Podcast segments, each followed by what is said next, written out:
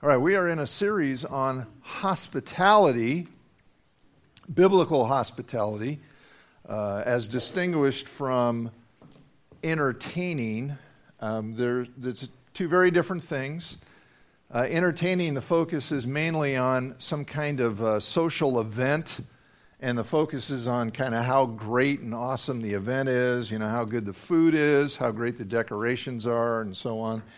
Uh, hospitality is a very different thing. The focus is not on uh, impressing people, it's on loving people and welcoming people and, and focusing on, on their needs. So, up to this point, we have focused mainly on, on the responsibility we have, if, if we're a believer in Jesus, the responsibility we have for hospitality. And the reason we focused on that is because uh, in our crazy, busy culture, hospitality is an easy thing to overlook. It's an easy thing to neglect, and we can kind of treat it as if it's not that big of a deal.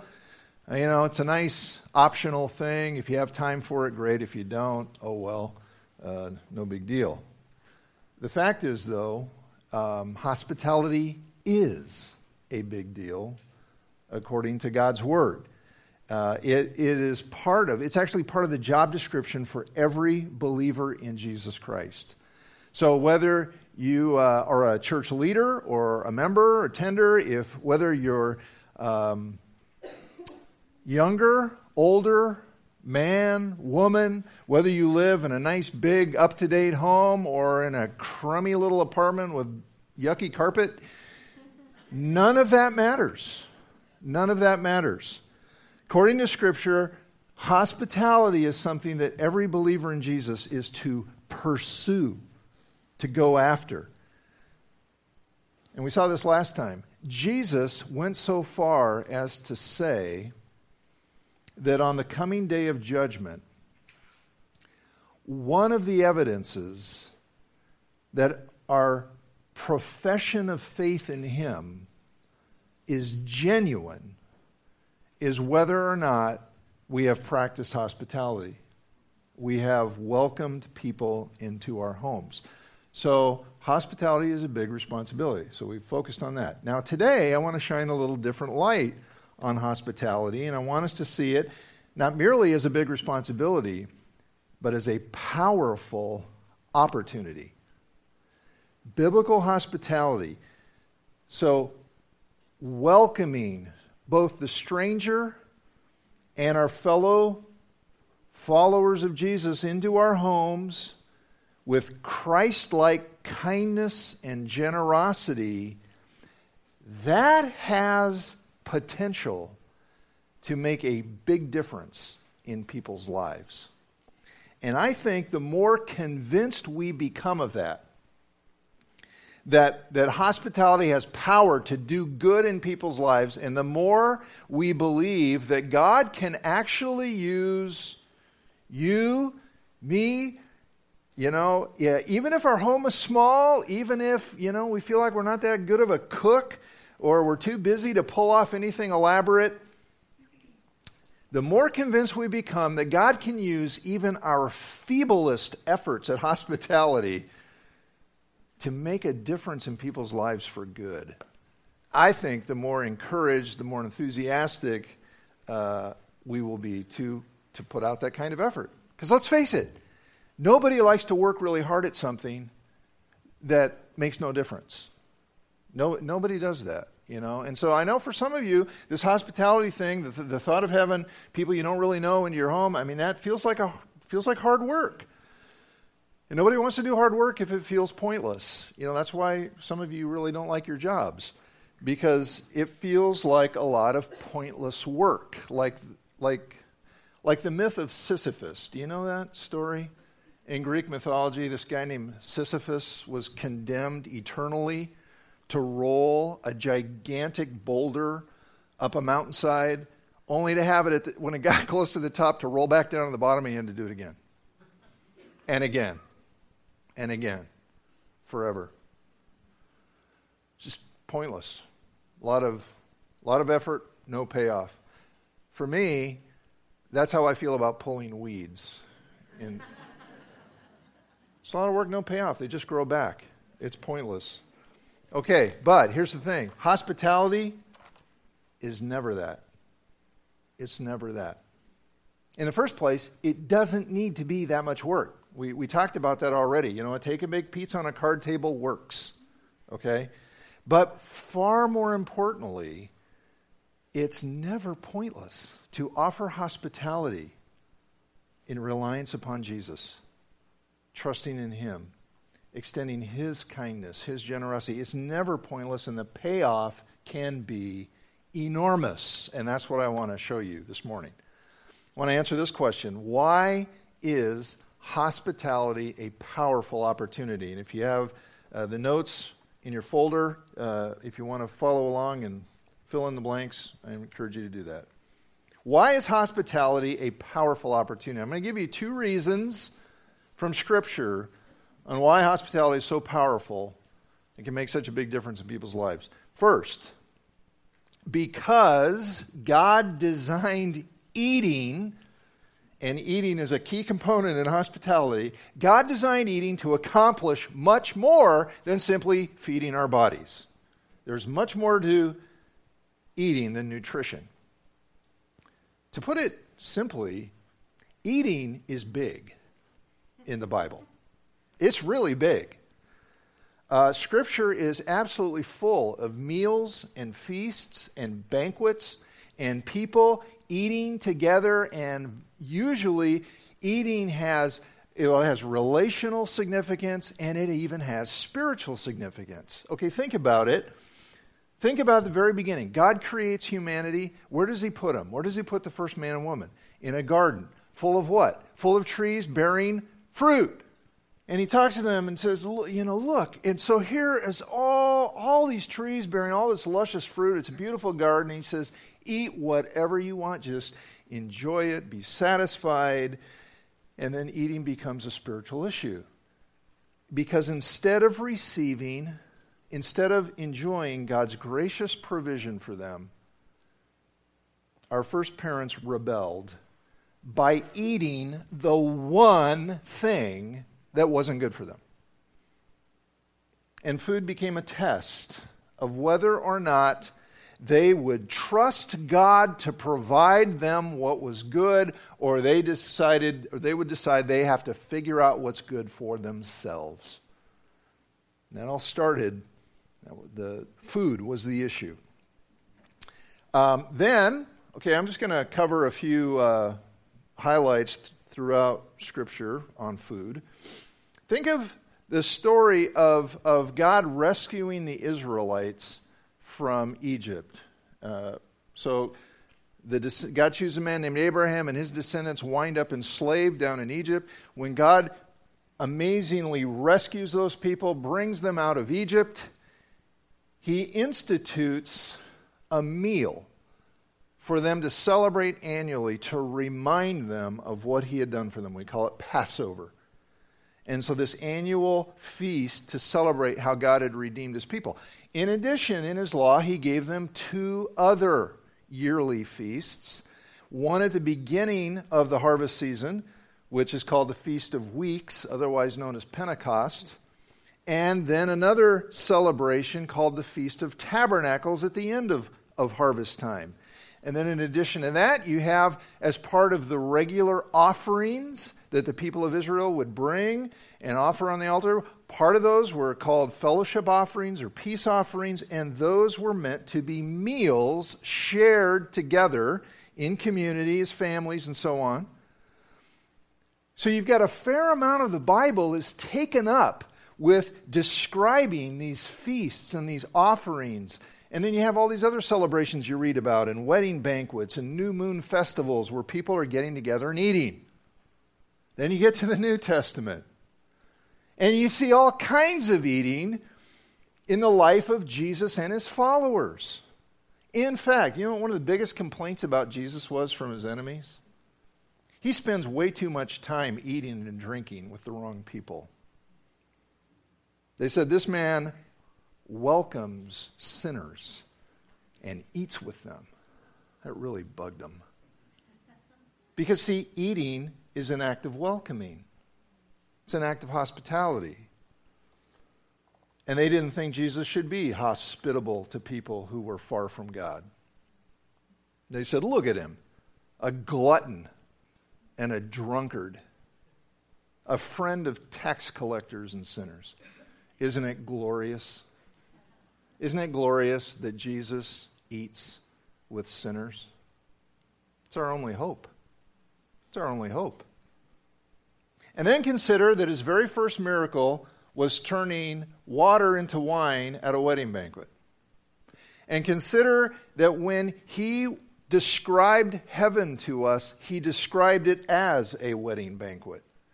And then consider the invitation he gives in Revelation 3:20. Behold, I stand at the door and knock. If anyone hears my voice and opens the door, I will come in to him and eat with him, and he with me.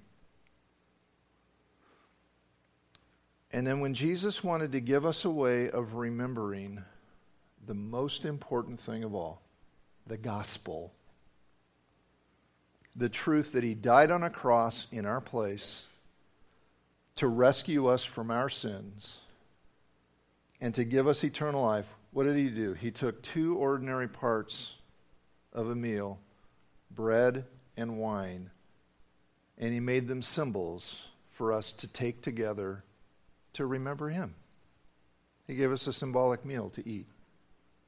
And so the impression you get as you read through Scripture is that eating together is an important part of life the way God means for it to be lived. Uh, a life of community, a life of celebration, a life of worship, a life of hospitality. And I see at least three purposes, three biblical purposes for eating together, usually, that go beyond simply satisfying our body's needs for nutrition. Okay, three purposes. The first is to honor God as our provider and as our redeemer. When we eat together, it's an opportunity to honor God as our provider and redeemer. And so, these Old Testament feasts, certain sacrificial offerings, the Lord's Supper, the biblical instructions we have on giving thanks at meals, all of these things are meant to remind us that God is the one who provides for our needs, and He is the one who redeems us from sin and death. And this is huge because God is good. We just sang that. He is good and He is generous and He is worthy of our worship. And sharing meals together is a terrific opportunity to remember that, to call that to mind. Look at 1 Timothy 4 3. Uh, this is talking, Paul's talking here about people who teach false doctrine. And he says they forbid marriage and require abstinence from foods that God created to be received with thanksgiving by those who believe and know the truth. For everything created by God is good, and nothing is to be rejected if it is received with thanksgiving. So you, you have this opportunity to honor God as your provider. Everything we had, Jesus said, you know, in his Lord's Prayer, give us this day our daily bread. Every time we have daily bread, that's from God. Honor him as our provider and our redeemer. Second purpose for eating together is to build community, joyful community. It's hard to be grouchy when you sit down and eat together. It really is. It's a way of building community together. So, the Old Testament feasts, the offerings, the symbolic meal of the Lord's Supper, the many examples we see in Scripture of eating together, these are community experiences. You really don't see people sitting, you know, sitting down eating alone. It's a together thing. It's a community thing. It's a relational thing. There is something, there is something about eating together that helps build relationship. And this is borne out by research. Research shows that families who eat at least one meal together regularly tend to be stronger, happier and healthier than families that don't. God built that into us. He designed for eating together to be, for us to live in community and for us to express that community uh, and the joy of that community in eating together. So, the Bible has a lot to say about this, actually. Take a look at uh, Deuteronomy 14:23. I'm just going to read you a couple examples. So this is in God's law that he gave to the Israelites, okay? So Deuteronomy 14, eat the tithe. I love any verse that starts with eat. That's really good. The tithe, that means the tenth the tenth of your grain, new wine, and oil, the firstborn of your herds and flocks in the presence of the Lord your God at the place he will choose as a dwelling for his name, that is, the temple that he would that would be built so that you may learn to revere or fear the Lord your God always. But if that place is too distant and you have been blessed by the Lord and cannot carry your tithe, in other words, this picture of abundance, a tenth of it is just too big to carry you, uh, because the place the Lord your God will choose to put his name is so far away, then exchange your tithe for silver. Take the silver with you. Go to the place the Lord your God will choose. Use the silver, buy whatever you like cattle, sheep, wine, other fermented drink, anything you wish. Then you and your household shall eat there in the presence of the Lord your God and rejoice. Deuteronomy 16 Celebrate the feast of tabernacles for seven days after you have gathered the produce of your threshing floor and your winepress. So, the end of, end of the harvest here. Be joyful at the feast, you, your sons and daughters, your men servants and maidservants, and the Levites, the aliens, the fatherless, and the widows. So, those who maybe don't have much or they're, they're, they're alone, bring them. For seven days, celebrate the feast to the Lord your God at the place your Lord will choose. For the Lord your God will bless you in all your harvest and in all the work of your hands, and your joy will be complete. Community, eating together, experiencing joy. It's a biblical purpose for eating. One more. One more purpose for eating, together especially, to remind us where ultimate joy and satisfaction are really found. John 6:35 Jesus said to them, I am the bread of life. Whoever comes to me shall not hunger. Whoever believes in me shall never thirst. What's Jesus doing? Why does he describe himself this way? Well, he's using physical hunger and thirst to point us to our deepest hunger and thirst our hunger and thirst for God Himself. God has built into us an appetite, a thirst for joy, for meaning, for, for this satisfaction. And He, he made us that way, and that satisfaction is ultimately only fulfilled in relationship with Him. We try to satisfy it with other things. We do. We try to find ultimate meaning and contentment and satisfaction in, in so many other things. Bible calls that idolatry because it can only truly be satisfied in God Himself, in a relationship with Him through Jesus Christ. And so Jesus describes Himself as the bread of life giving the water of life and satisfying our deepest thirst. You know, we, we, in Jesus, we get tastes of that satisfaction now. We get tastes of it as we trust Him, as, as we obey Him, as we gather in community, as we are filled with His Spirit. We get tastes of that satisfaction, but we're still looking forward to the time when that satisfaction will be complete and that, that glorious future fulfillment, guess how the Bible describes it? Luke 13 29. And people will come from east and west, from north and south, and recline at table in the kingdom of God. It's a feast. Revelation 19:9 the angel said to me write this blessed are those who are invited to the marriage supper of the lamb. Sharing meals together is powerful because God made it that way. He designed it to be that way. And so when we practice hospitality and we eat together, it accomplishes a whole lot more than just filling empty stomachs. It's an opportunity to honor our Creator, it's an opportunity to uh, build community and experience joy, and it's, it's an opportunity to remind us where ultimate joy and satisfaction are found.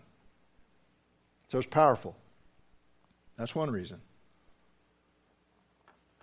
That's not even the biggest reason. That's powerful. That's powerful reason, but that's not the biggest reason. Here's the biggest reason that hospitality is powerful. Because hospitality extends the warm welcome God has given us in Jesus. Hospitality extends the warm welcome God has given us in Jesus. Ephesians chapter 2. In Ephesians chapter 2, the Apostle Paul is describing what, is, what was true for his readers before they knew Jesus compared to what's true for them now that they do know Jesus. He's drawing this, con- this contrast. What, what was true of you before Christ, and what is true of you now that you do know Christ? And the difference is stunning. Especially for the people he's writing to, because they weren't Jewish. They had not had the Old Testament scriptures. They didn't have God's promises. They were, they were not part of God's people. They didn't have the temple and the sacrifices, so they were completely disconnected from God and His people. But when they heard the good news about Jesus and believed in Him, everything changed. Okay, look how he describes it. Ephesians 2:12.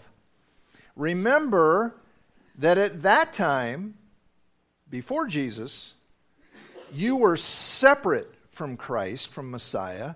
You were excluded from citizenship in Israel you were foreigners to the covenants of the promise. You were without hope and without God in the world. Let that sink in.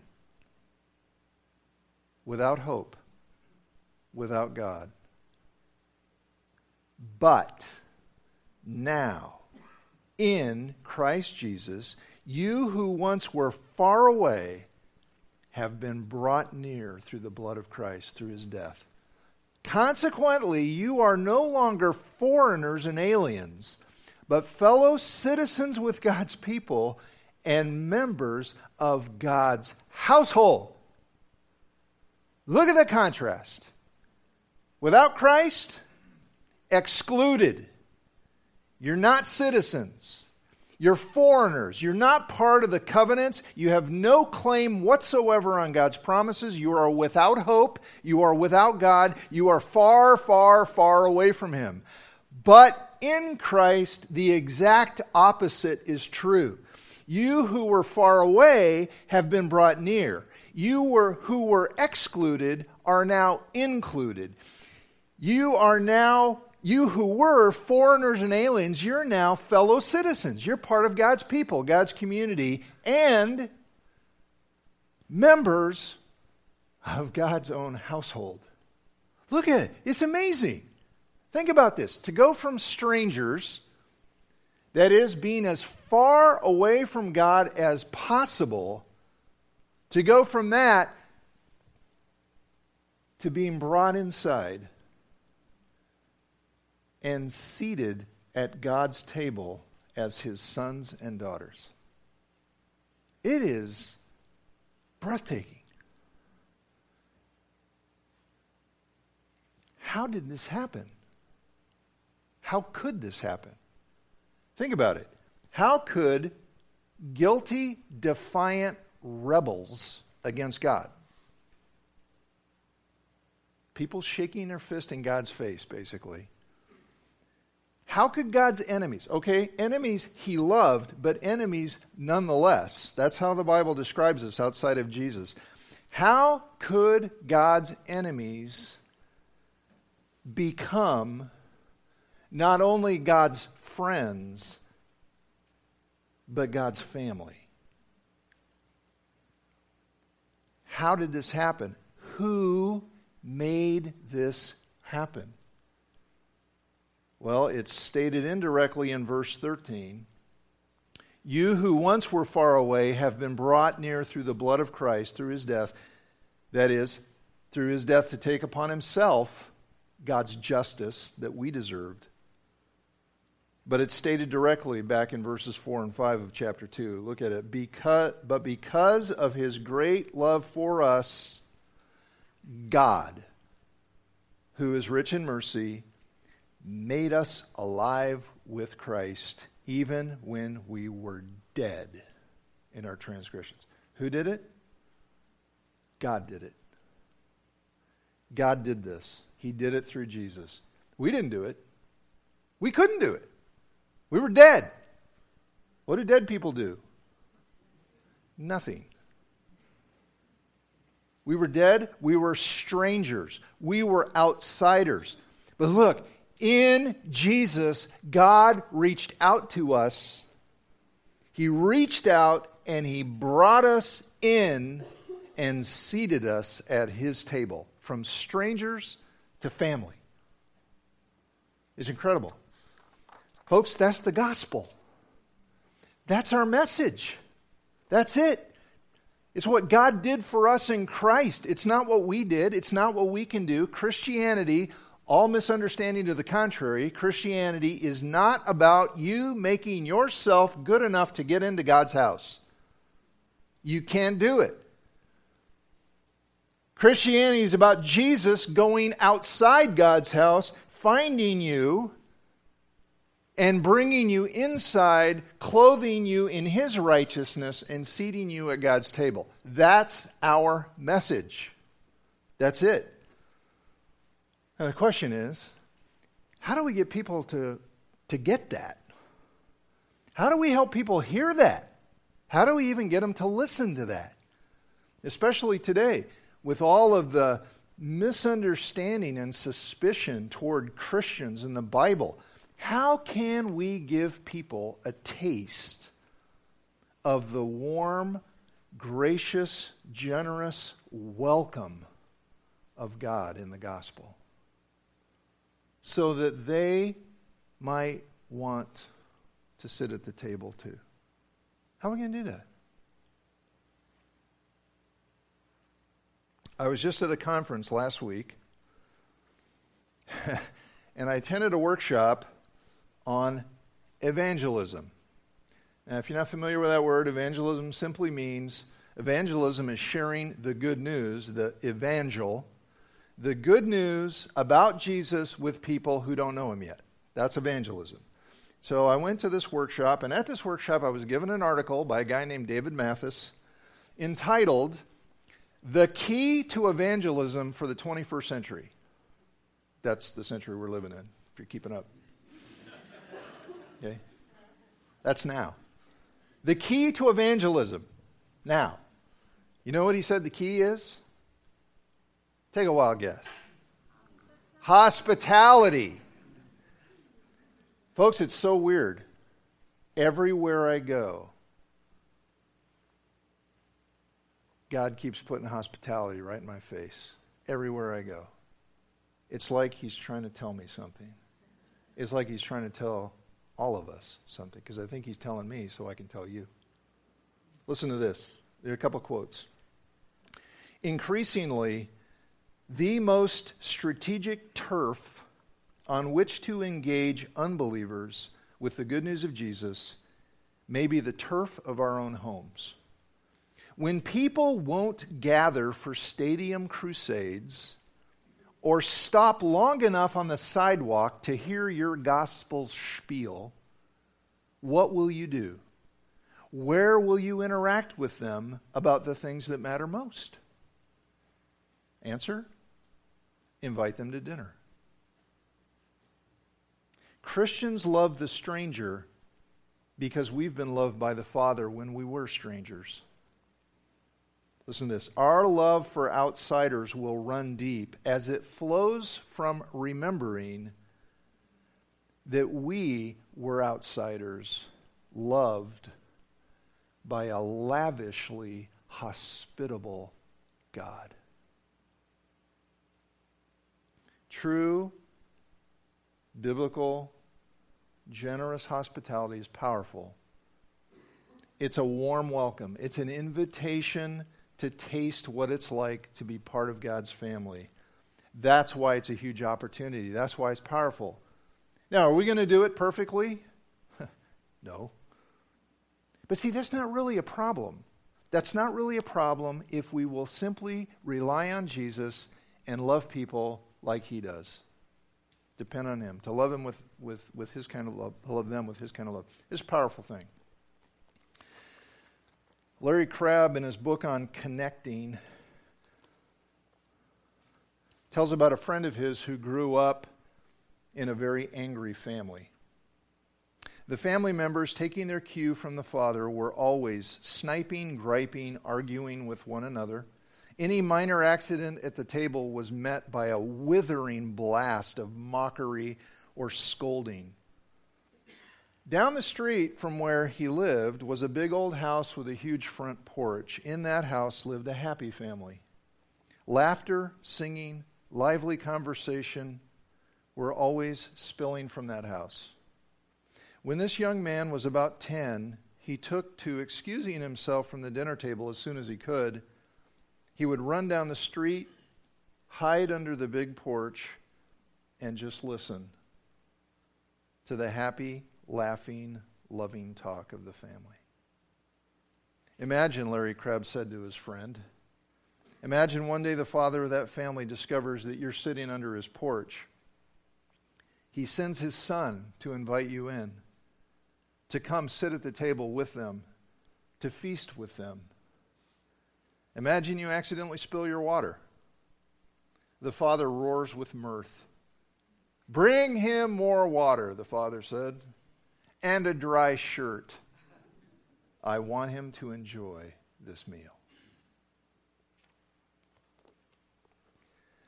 That's what God has done. That's what God is doing. That's what God wants to do through us to extend the invitation to come to his table. Our challenge everyone host one. If you didn't get one of these, there are more out in the lobby. Pick one up. Challenge is if you consider Philida basically to be your church family, then invite someone you don't really know into your home for a meal or dessert and just practice hospitality. It's a powerful thing. Let's pray together. Father, I, I just wonder if there's anyone here today who has not yet responded to your invitation. Someone here who, who needs to be brought in to your table. And Lord Jesus, you have, you seek and save the lost. And I pray today if there's anybody here who has yet to respond to the good news that getting into your house is not a matter of us cleaning ourselves up and making ourselves good enough because we just can't do it. We're dead. May they, may they respond to the invitation of Jesus who brings us in, who clothes us in his righteousness alone that we can be worthy to sit at the table and enjoy enjoy the feast with you. May today be the day for them. And Lord, will you help us grow in hospitality? Help us overcome whatever fears or reluctance or busyness or whatever keeps us from doing it. Make us a hospitable people so that the gospel can spread. And you can bring more and more people into your feast through us, Lord. We long to see that. And we pray for that in Jesus' name. Amen.